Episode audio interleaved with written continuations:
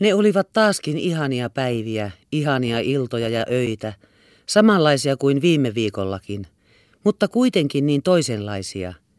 He käyskentelivät maantiellä, soutelivat järvellä, istuskelivat rantakivillä, puutarhan kiikkulaudalla, verannalla ja Ellin kamarissa.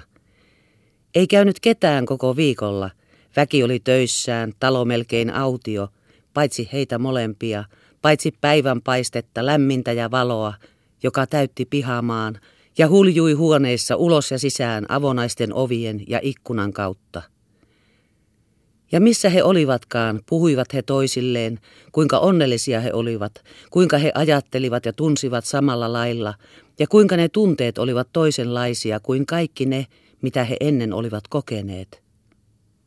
Ja tokkohan kukaan maailmassa rakastaa niin hienosti ja samalla niin suuresti ja syvästi. Eihän se tavallisissa oloissa ja tavallisille ihmisille voikaan olla mahdollista, mutta heillä, heillähän on siihen aivan erityiset edellytykset. Ja yhä uudelleen luulivat he ne löytävänsä toisen pitkästä monivuotisesta hiljaisesta uskollisuudesta ja toisen turhasta hapuilemisesta ja ihanteensa etsimisestä. Yhtä kummaa kuin oli, että toinen täällä istuu, odottaa ja luottaa, yhtä omituista oli, että toinen maailmaa harhailtuaan ja turhaan etsittyään jotain rauhallista paikkaa on tänne saapunut ja täältä sen löytänyt. Oliko se sattuma?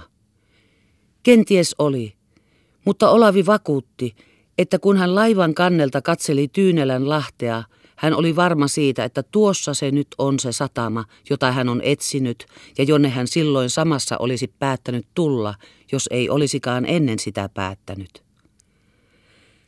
Ne olivat kai ne minun ainaiset toivotukseni, jotka teitä tänne vetivät, sanoi Elli. Ja nyt hän uskalsi kertoa hänelle, kuinka hän nuottakotansa kupeella oli häntä, juuri häntä odottanut. Siinä hän ei ollut koskaan kaikkea toivoaan kadottanut.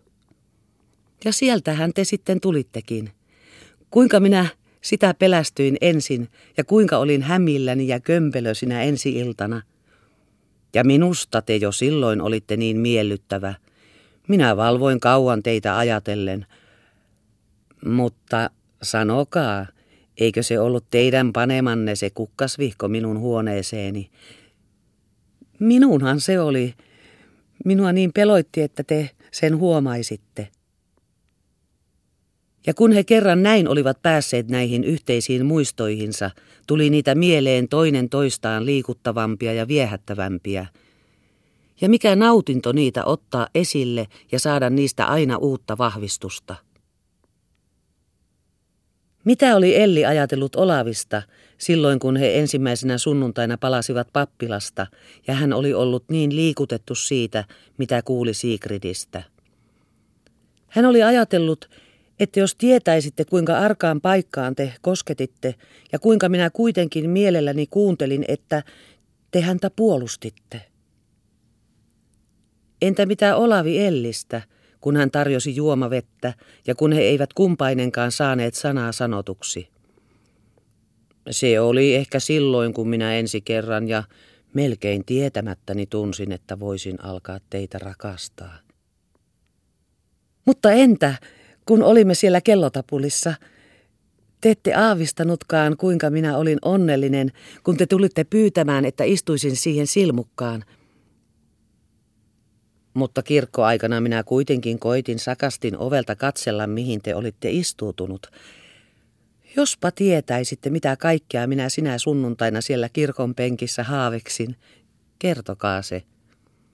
Ja Elli kertoi sen. Ja kertoi sitten kaikesta muustakin. Ikävästään, kun Olavi ei viikolla näyttänyt viihtyvän hänen seurassaan puutarhassa, ilostaan, kun hän tuli noutamaan häntä ongelle, onnestaan, kun hän Olavin puheesta päätti, että hän kaipasi ystävää ja ehkä sallisi hänen olla tuona kaivattuna. Onnettomuudestaan, kun luuli, että Olavi ehkä välittikin enemmän Liinasta kuin hänestä, riemustaan, kun oli vakuutettu erehtyneensä nähdessään, että Olavi tuli niityltä häntä noutamaan. Mutta voi, kuinka hän oli ollut onneton lauantaina ja sunnuntaina, ja se kauhea aika rippikirkossa. ja kun Olavi ei ollut vielä illallakaan kotona, kuinka hän oli kärsinyt luullessaan, että kaikki ehkä oli jo lopussa. Teidän täytyy antaa minulle anteeksi kaikki kärsimykset, joita olen teille tuottanut. Teidän täytyy se, minä en saa rauhaa ennen kuin tiedän se. Eihän se ole mitään enää, sehän on jo mennyttä. En minä sitä enää muistakaan. Mutta sitä minä en todellakaan voi käsittää, kuinka elämäni olisi voinut olla sitten enää mahdollista, jos kuitenkin olisimme sillä lailla eronneet. Unohtakaa se kaikki. Nyt sen voinkin unohtaa. Enkä ajattele edes sitäkään, että tämä tietysti ei voi kauan kestää. Mutta miksei voisi? Teidänhän on kuitenkin pian meneminen. Mutta jos menenkin, niin voinhan tulla takaisin. Ja jos en silloin voi jäädä teille, haen asuntoni jostain muualta läheisyydestä. Minun kun ei ole pitkään aikaan välttämätöntä olla Helsingissä, voin aivan hyvin asettua tänne lukemaan ja työtä tekemään. Olisiko se mahdollista? Ja sitten ei tulisikaan enää niitä syysiltoja ja pitkiä talvisia puhteita. Mutta vaikka menisittekin, olisin sittenkin onnellinen, kun vain tietäisin, että saan nähdä teidät edes kerrankaan vuodessa. Vaikka poistuttekin talveksi, niin lupaatteko kuitenkin käydä minua kesällä katsomassa? Lupaan. Ja niin he päivä päivältä tyhjensivät toisilleen varastonsa kaikkia niitä muistoja, jotka heille olivat olleet yhteisiä.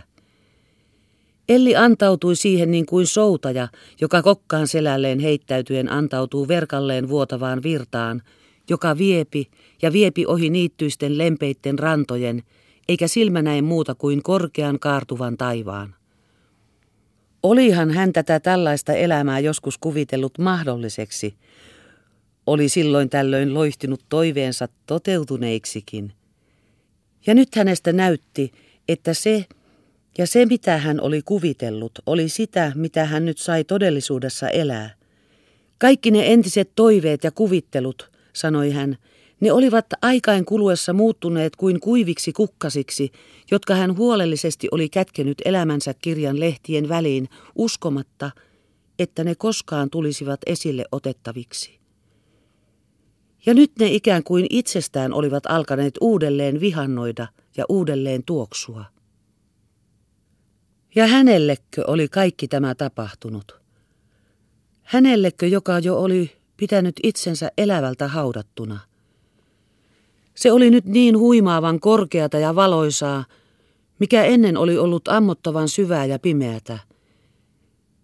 Se oli kuin se hänen vanha taivaansa, jota hän kotona ollessaan oli hakenut kotirantansa tyynestä kuvastuksesta, joka oli häntä hirvittänyt ja vetänyt puoleensa, jota hän oli silloinkin ollut katselemassa, kun Olavi oli heille saapunut, joka silloin oli vavahtanut koko korkeudessaan ja hämmentynyt samassa, mutta joka nyt taas oli kirkastunut, eikä ehkä milloinkaan enää tulisi tummenemaan.